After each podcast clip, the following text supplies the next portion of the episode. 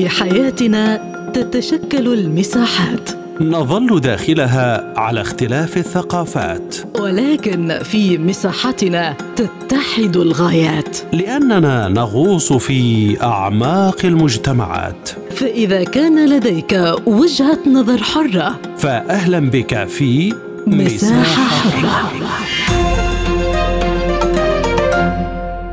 بكم مستمعينا الكرام في حلقة جديدة من مساحة حرة وهذه جيهان لطفي تحييكم. في حلقة اليوم نناقش بعد نهائي استثنائي لمونديال قطر لماذا اختلفت البطولة هذه المرة؟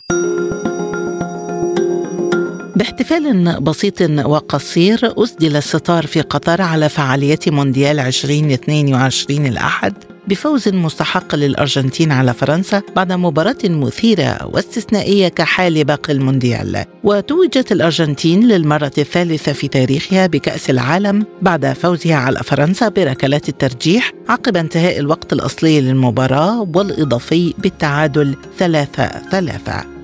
وغرد أمير قطر الشيخ تميم بن حمد الثاني عقب انتهاء البطولة بالشكر لكل المنتخبات على لعبهم الرائع والجماهير التي شجعت بحماس. وقال الأمير إن بلاده أوفت بوعدها بتنظيم بطولة استثنائية من بلاد العرب أتاحت الفرصة للشعوب العالم لتتعرف على ثراء ثقافتنا وأصالة قيمنا موجها التهنئة لمنتخب الأرجنتين بالفوز بكأس العالم وللمنتخب الفرنسي بوصافة البطولة. شهدت منافسات كأس العالم 2022 خلال الفترة من 20 نوفمبر تشرين الثاني وحتى الثامن عشر من ديسمبر كانون الأول. العديد من اللحظات الخاصة والمشاهد البارزة وتخللت مرحلة المجموعات والأدوار الإقصائية. العديد من المفاجآت كانت أبطالها فرق عربية وأفريقية حيث حققت السعودية فوزا على الأرجنتين فيما صعقت تونس فرنسا بفوز عزيز وأطاح الكاميرون بالبرازيل في سقوط نادر لفريق السامبا في الأدوار الأولى سقطت معه دموع النجم العالمي نيمار. أما ألمانيا فخرجت من الدور الأول فيما فجر المغرب مفاجآته الكبرى بالوصول إلى المربع الذهبي بعد هزيمة مدوية لفريق البرتغال أمام أسود الأطلسي سالت معها دموع رونالدو الذي فقد حلم المونديال بعد مسيرة ملحمية لينهي ميسي مشهد الختام وينهي به حلم فرنسا ويرفع كأس العالم في قطر مرتديا عباءة خليجية في مشهد فريد من نوعه وفي ختام بطولة استثنائية تخللتها المفاجآت ولفها الكثير من الجدل وأحاديث السياسة. فلماذا كان مونديال قطر 2022 دورة استثنائية؟ هذا هو موضوع نقاشاتنا في حلقة اليوم من مساحة حرة. البداية من قطر ومعنا من الدوحة الصحفي الرياضي الأستاذ محمد الجزار مرحبا بك معنا أستاذ محمد وبداية نهائي استثنائي وكثير من المفاجآت والجدل برأيك لماذا اختلفت دورة مونديال قطر 2022 عن سابقاتها؟ لأنها الحقيقة كانت دورة بنكهة عربية، دورة كان التركيز خلالها على تقديم صورة وانطباع مميز عن الثقافة العربية والعادات والتقاليد الخليجية. هذه البطولة بطولة استثنائية في كل شيء، بطولة تميزت من الناحية التنظيمية ومن الناحية الجماهيرية، وزنها أيضا تميز من الناحية الفنية بعدما شاهدنا مستويات قوية للغاية منذ بداية البطولة، تحققت الكثير من المفاجآت، كان آخرها المباراة النهائية بين فرنسا والأرجنتين الكل كل من يعشق كرة القدم استمتع بالأداء الراقي والأداء المميز من كلا الفريقين. أعتقد أن قطر ركزت على أن تخرج هذه البطولة بشكل رائع تركز من خلالها على الناحية أو تركز على إظهار العادات والتقاليد والثقافة العربية والخليجية بشكل لا يعرف عنه العالم الكثير من خلال الفعاليات الجماهيرية ومن خلال كافة الأمور في المدرجات وفي ملاعب المباريات هي بالفعل نسخة تميزت في كل شيء وأعتقد أن قطر كسبت الرهان وردت على كل المشككين من خلال إظهار البطولة بهذا الشكل وهذا الرونق الرائع. بالحديث عن التنظيم هل كانت حفلتي الافتتاح والختام على مستوى توقعات المراقبين رغم الإنفاق الهائل في قطر؟ حفل الافتتاح وأيضا حفل الختام كانوا مبسطين وهذا ما ركزت عليه اللجنة المنظمة ودولة قطر بعيدا عن الشو الزائد أو بعيدا عن المط واستمرار الحفل لفترات طويلة وإدخال فيه الكثير من الأمور التي قد يمل منها المشاهد أو المتابع. كان فقط لا يتعدى دقائق معدودة كانت من خلالها الفكرة في إرسال رسائل محبة وسلام وترحيب. والرساله وصلت للجميع في بداية حفل الافتتاح. في حفل الختام أيضا دائما معروف عن حفلات الختام أنها تكون موجزة وسريعة ويودع فيها المنظمين أو الدولة المنظمة العالم وهو ما حدث أيضا في حفل الختام. فأعتقد أن هذا الأمر كان كافيا والمهم دائما هو بعيدا عن الحفلات والرسائل هو أن تكون البطولة من الناحية التنظيمية والجماهيرية مميزة للغاية وهذا ما شاهدناه في قطر بالحديث عن أن هذه البطولة من الناحية الجماهيرية هي أكبر بطولة من حيث الحضور الجماهيري بعد نسخة أمريكا 94 ونسخة البرازيل 2014 المشاركة العربية المميزة في هذه الدورة برأيك ما هي العوامل التي أدت لأن تخرج المشاركات العربية بهذا الشكل في هذه النسخة من المونديال؟ أعتقد أن فكرة إقامة البطولة في دولة عربية والحضور الجماهيري الكبير والدعم الجماهيري ليس فقط من الجماهير المغربية للمنتخب المغربي على سبيل المثال وإنما من كل الجماهير العربية، كل الجماهير العربية بعد أن واصل المنتخب المغربي مشواره ونجح أن يتأهل كالفريق العربي الوحيد الذي تأهل إلى دورة 16 حظي المنتخب المغربي بدعم جماهيري كبير من كل الجماهير المغربية والجماهير العربية، فكان هذا له عامل السحر في تحفيز اللاعبين ورفع معنويات معنوياتهم الكل شعر وكأن المنتخب المغربي يلعب في مركب محمد الخامس يلعب على أرضه وسط جماهيره. كذلك الروح الكبيرة التي أدى بها المنتخب المغربي كانت روح استمدها من هذا الجمهور استمدها من الأرض العربية فكان الإبهار بالوصول لنصف النهائي والحصول على رابع العالم إذا ما تقييم حضرتك للتغطية الإعلامية ومسألة تشفير المباريات وحقوق البث؟ هل تأثرت نسب المشاهدة عالميا بهذا أم أن عشاق الكرة وجدوا طرقهم لمشاهدة المباريات؟ بالنسبة للتشهير كما هو معلوم الفيفا دائما يبحث عن أي مدخولات مادية عن أي موارد يستثمر في كل شيء حتى في البث التلفزيوني. ومعروف أن البث التلفزيوني دائما فيه العديد من المدخولات المادية الكبيرة. قطر حاولت أن يكون هناك عدد كبير من المباريات التي تبث على القنوات المفتوحة. وبالفعل القناة المالكه للحقوق الحصرية في الشرق الأوسط وشمال أفريقيا beIN Sports خصصت 22 مباراة للبث المفتوح للجماهير العربية. الجماهير العربية استمتعت الكثير من المباريات منها المباراة النهائية التي كانت على القناة المفتوحة حفل الختام. أيضا تم إرسال الفيد للكثير من القنوات العربية. فأعتقد أن الجماهير العربية استمتعت بوجبة دسمة للغاية وخاصة بعض الجماهير التي ليس لديها اشتراكات. المنتخب المغربي أيضا كان لديه نصيب من استمتاع جماهيره ومحبين المنتخب المغربي ببعض مباراته المفتوحة خصوصا مباراة فرنسا في نصف النهائي. فبالتأكيد كانت وجبة دسمة في كل شيء. حتى في بث المباريات على القنوات المفتوحة. طيب أستاذ محمد بحسابات المكسب والخسارة هل خرجت قطر بأرباح من هذه الدورة؟ وما تأثير التنظيم على مستقبل السياحة في الإمارة التي كانت تفتقد إلى هذا العدد الهائل من البنية الأساسية؟ قطر حققت الكثير من المكاسب من الناحية التنظيمية وأعتقد أن هذه البطولة وضعت قطر على الخريطة العالمية في كل شيء سواء الخريطة الرياضية، الخريطة السياسية، الخريطة الثقافية، الخريطة أيضا السياحية، قطر الآن أصبحت من الدول التي يشار لها بالبنان، لديها بنية تحتية مميزة، أيضا الكثير من الأماكن والتي يمكن أن تجذب بها السياح، فأعتقد أن قطر رغم إن منتخبها خسر وخرج من الدور الأول لكنها كانت أكبر الفائزين في هذا المونديال. بعدما رفعت رأس العرب بتنظيم مبهر وتنظيم مميز وبعدما هي أيضا أكدت قدراتها الكبيرة جدا كدولة فتية تستطيع تنظيم كبرى الأحداث الرياضية. هذه الدورة تميزت أيضا بحضور قوي للموضوعات السياسية وأيضا صاحبها جدل كبير حتى قبل انطلاقها. لماذا برأيك؟ وهل نجحت قطر في احتواء التداعيات السلبية لبعض الانتقادات؟ آه، البعض دائما يحاول إقحام السياسة في الرياضة، رئيس الفيفا نفسه قال في مؤتمر قبل المباراة النهائية لا مجال لوجود السياسة وإقحام السياسة في الرياضة، أعتقد أن قطر كانت حريصة دائما على هذا الشيء، بعض الدول الغربية وبعض الأوروبيين حاولوا فرض أجندات معينة وحاولوا الحديث عن بعض الأمور وارتداء بعض الشارات، لكن قطر الحقيقة كانت آه، واضحة جدا.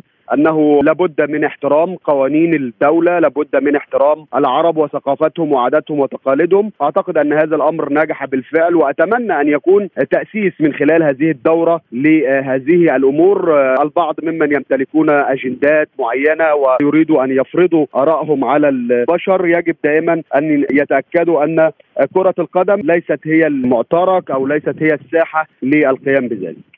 أخيرا أستاذ محمد رغم وجود قيود متعلقة بحقوق البث ما زال الاقتصاد يلعب عنصرا حاسما في لعبة كرة القدم برأيك هل يحسم عنصر الاقتصاد استمرارية شعبية هذه اللعبة كأكثر الألعاب الرياضية شعبية؟ نحن في زمن الآن الاقتصاد جزء لا يتجزأ من الرياضة ومن عالم كرة القدم الاستثمارات الأموال بالحديث عن الجوائز المادية الكبيرة للبطولة التعويضات للاعبين وللأندية عن المشاركة فبالتالي لا يمكن إبعاد الاقتصاد عن كرة القدم. ففي النهاية المال هو الذي يتحدث المال هو الأساس في عالم كرة القدم. فبالتالي الاقتصاد دوره مهم جدا وحضوره دائما في كل المناسبات وكل الأحداث الرياضية وخصوصا الكروية ومنها بطولة كأس العالم أيضا. من الدوحة الصحفي الرياضي الأستاذ محمد الجزار كنت معنا. شكرا جزيلا لك.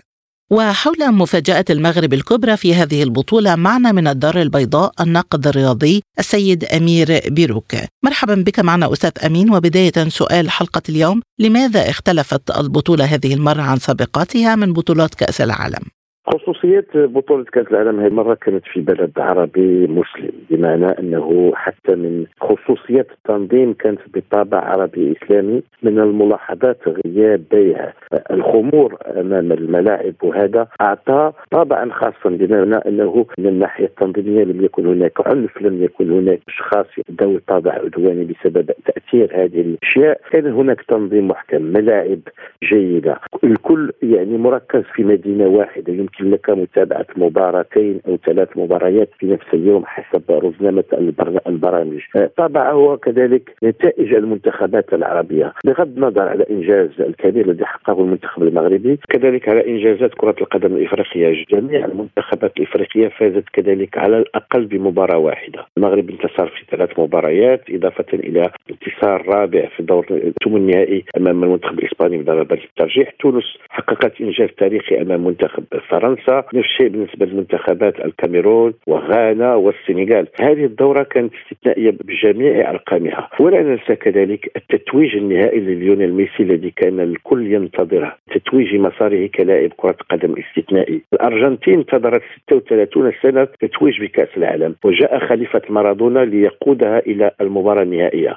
ولا ننسى جميعا كذلك الإقبال الجماهيري خلال هذه الدورة الذي فاق جميع التوقعات. أظن أنه هذه الدورة بأرقامها بأهدافها بلحظات إحزانها وأفراحها كانت استثنائية بجميع المقاييس.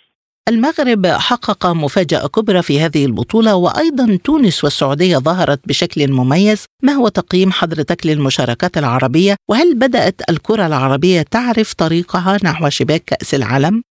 أول شيء هو أن الكرة العربية جاءت إلى كأس العالم بدون مركبات نقص ولاحظنا من خلال أول فوز عربي خلال هذه الدورة وهو فوز المملكة العربية السعودية أمام المنتخب الأرجنتين بطل العالم الذي استغل كبوته ليرمم صفوفه فيما بعد. نفس الشيء بالنسبة للمنتخب التونسي اللي عدل أبرز مشاركة بتاعه بعد كان كان سنة 1978 لما حقق فوز وتعادل وهزيمة. وتوجه منتخب المغرب الذي كان خير سفير لكرة القدم العربية. المغرب منذ بداية المنافسة برز بدون مركب بإرادة وعزيمة لتحقيق أبرز نتيجة في تاريخ كرة القدم العربية وهذا ما تحقق الخطوة الأولى كانت أمام كرواتيا صفر لصفر. ثم بعد ذلك استطاع المنتخب المغربي أن ينهي مشاركته في الدور الأول على رأس المجموعة بعد فوزين قيمين أمام كل من بلجيكا ومنتخب كندا.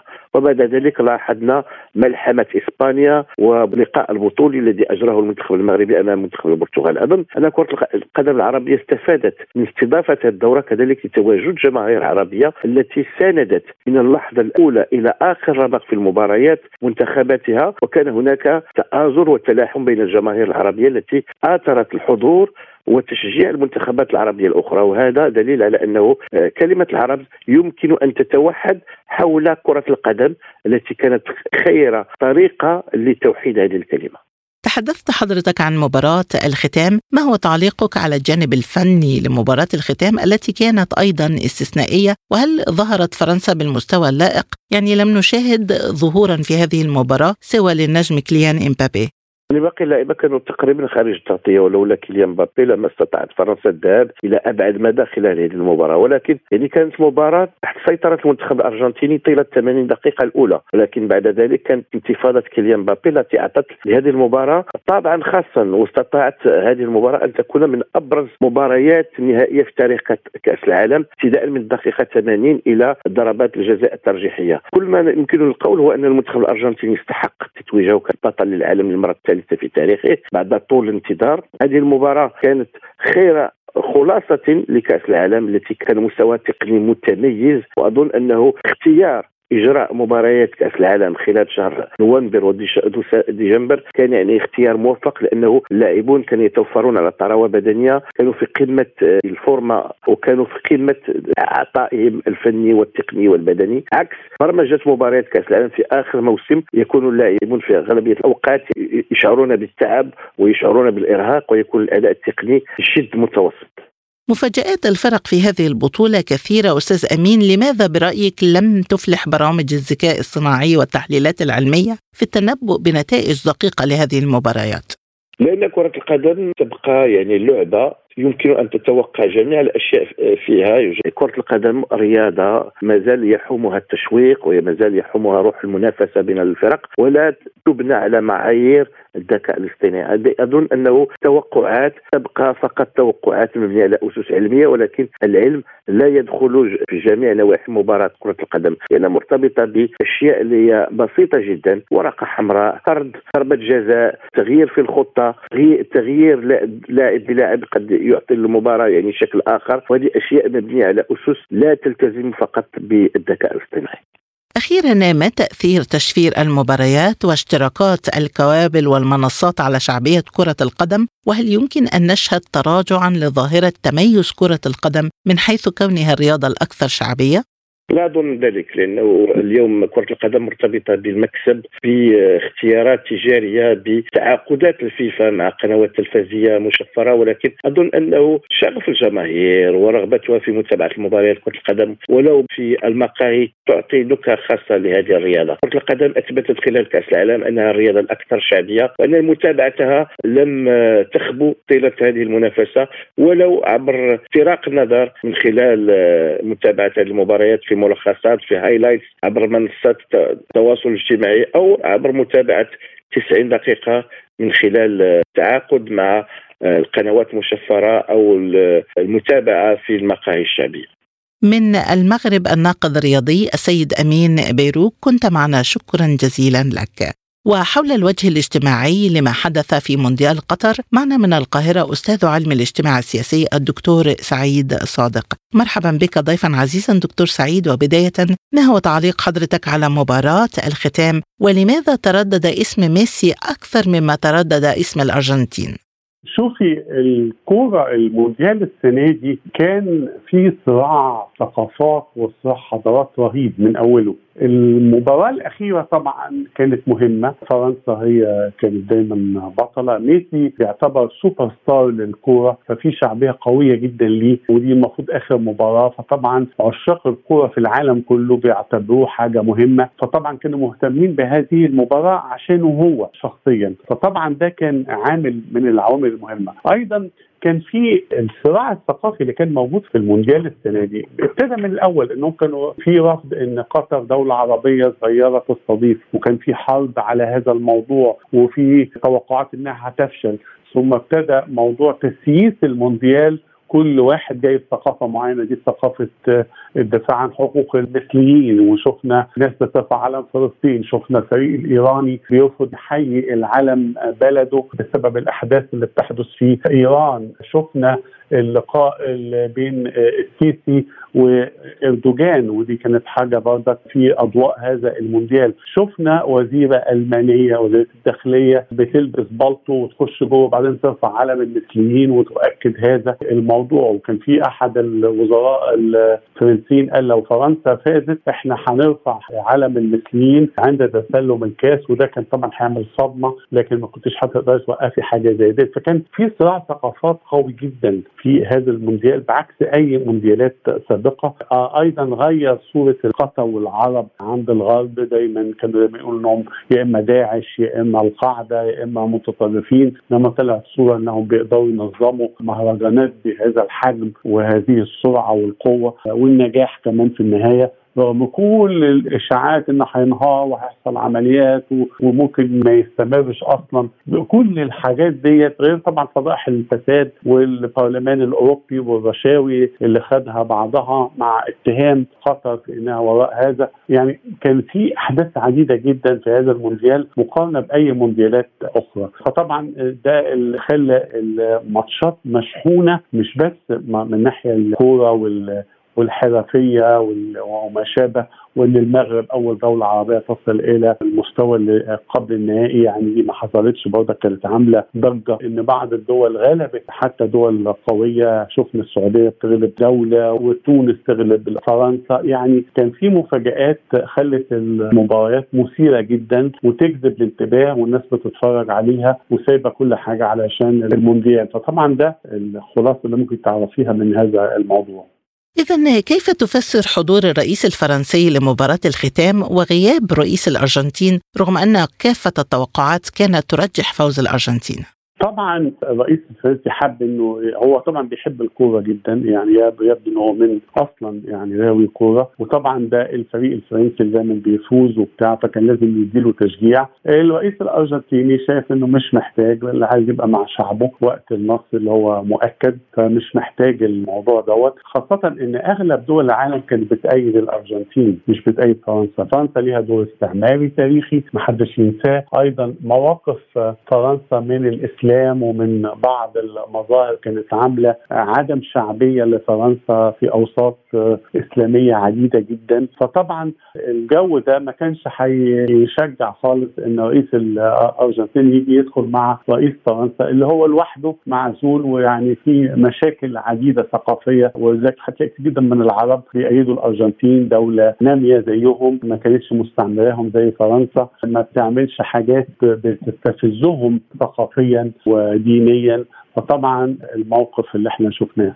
دكتور سعيد غضب نجم مباراة فرنسا كيليان إمبابي بعد الهزيمة غلب على التعاطف الكبير الذي أبرزه الرئيس ماكرون وبدأ النجم الكبير فاترا وغاضبا وغير مبالي. كيف قرأت هذا المشهد؟ شوفي طبيعي طبعا أي فريق مهزوم هتلاقي طبعا واحد يا إما يلوم الحكم يا إما يلوم الظروف يا إما يلوم مش عارف إيه. إنما الموضوع كان الجزء الأخير من هذه المباراة كان حظ يعني حكاية البنالتي دي ممكن تصويب ممكن تخييب ما تقدريش تتحكمي فيها.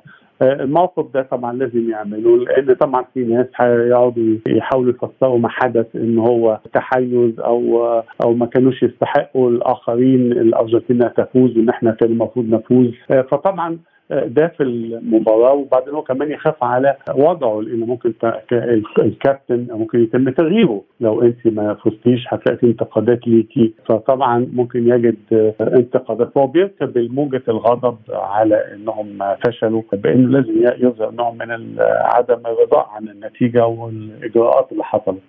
تحدثت حضرتك عن شخصية ميسي وهي مثيرة للجدل دائما. برأيك هل تم تضخيم قيمة هذا اللاعب والمبالغة فيها أم أنه بحق لاعب القرن كما يقولون؟ شوفي طبعا في لاعبين كرة كتير جدا مشاهير يعني من أول بيلي لمارادونا أمريكا اللاتينيه مشهورة جدا. طبعا صناعة البطل دي طبعا صناعة إعلامية صناعة أيضا بيدعمها الأداء. يعني هو اداؤه برضك لعيب قوي. فده عمل له يعني نوع من الجو. وامريكا اللاتينيه دايما مشهورة انها عندها الكاريزما دي والاشخاص المشاهير. مقارنة مثلا بالدول الاوروبيه بيلعبوا ك team. الدول العربية عندها مشكلة دايما بيبقى عندهم واحد أو اثنين بيلعبوا كويس لكن بقية ال team يعني مش كده. لعبة الكورة لعبه team ال team بتاعه كويس وهو أيضا محترف جدا في أدائه. فطبعا ده اللي عمل له شعبية وعمل قبل كده كأس العالم من أربع سنوات. فطبعا هو بينظر ليه إن هو يعني السوبر ستار أو السوبر مان بتاع الكره الأرجنتينية. فطبعا هو يعني بالنسبة لناس كتير والناس اللي غيروا الكوره طبعا بيعتبروه بطل. من القاهرة الدكتور سعيد صادق أستاذ علم الاجتماع السياسي. كنت معنا. شكرا جزيلا لك. وحول الجانب الإعلامي للتعامل مع كرة القدم ومونديال قطر معنا من مصر أستاذ الإعلام بجامعة القاهرة الدكتور صفوة العالم. أهلا بك دكتور صفوة وبداية هل منحت كثافة التغطية الإعلامية لكرة القدم شعبية مبالغ فيها لهذه اللعبة؟ ولماذا لا تحظى باقي الألعاب الرياضية بهذا القدر من التغطية والشعبية أيضا؟ الحقيقة أن تنوع الجماهير المشاركة في تشجيع لعبة كرة القدم عبر عشرات القنوات التي أذاعت هذه المباريات تمثل رؤية مهمة في التنوع المعرفي والثقافي. فوجدنا جماهير تتعدد وتتنوع وتختلف في أساليب تشجيعها واهتماماتها بلاعبي كرة القدم وهو أمر يمثل روافد ثقافية ومعرفية جديدة أثرت في حتى في التعامل مع الشعب القطري والارتداء مثلا البش الذي حرص الأمير القطري على وضعها للاعب ميسي. كل هذه الممارسات وتنوع أساليب التشجيع من رجال ونساء في للعبة كرة القدم. أعتقد أن هذه الممارسات أحدثت تنوعا معرفيا وثقافيا يجدد سبل الحياة في الرياضيات الرياضات المختلفة هنا وهناك. وأعتقد أن شعبية كرة القدم كانت هي مفعول السحر في التأثير على المشجعين والمهتمين ومعرفتهم أيضا بشخصيات اللاعبين من أنديتهم سواء في الأرجنتين أو في البرتغال أو في الأندية الألمانية أو العربية الأخرى. أخيرا دكتور صفوت وبالحديث عن التأثير هذا الجدل الكبير حول مونديال قطر وهذه الدورة الاستثنائية برأيك كيف أثرت على الصورة النمطية للعرب وهل نجحت قطر في تحريك هذه الصورة إيجابا؟ فيش شك أن ما أثير من مناقشات حول القضايا المختلفة قضايا المثليين وقضايا الأقلية التي تعمل في قطر. وسبب ارتفاع درجة الحرارة في إسحاق أرواحهم. أعتقد أن كل هذه القضايا أثارت جدلا واسعا حول يعني القضايا المسكوت عنها في قطر ولكنها في النهاية تثير الجدل والنقاش والحوار بين الثقافات والدول المختلفة. فقطر في النهاية دولة عربية خليجية لها طباع ونمط ثقافي يختلف في درجة الحرارة في استقدام العاملين والممارسين والعمال في أيضا ثقافة التنوع في الإيمان بالمثلية أو عدم الإيمان بها. أعتقد أن هذا الجدل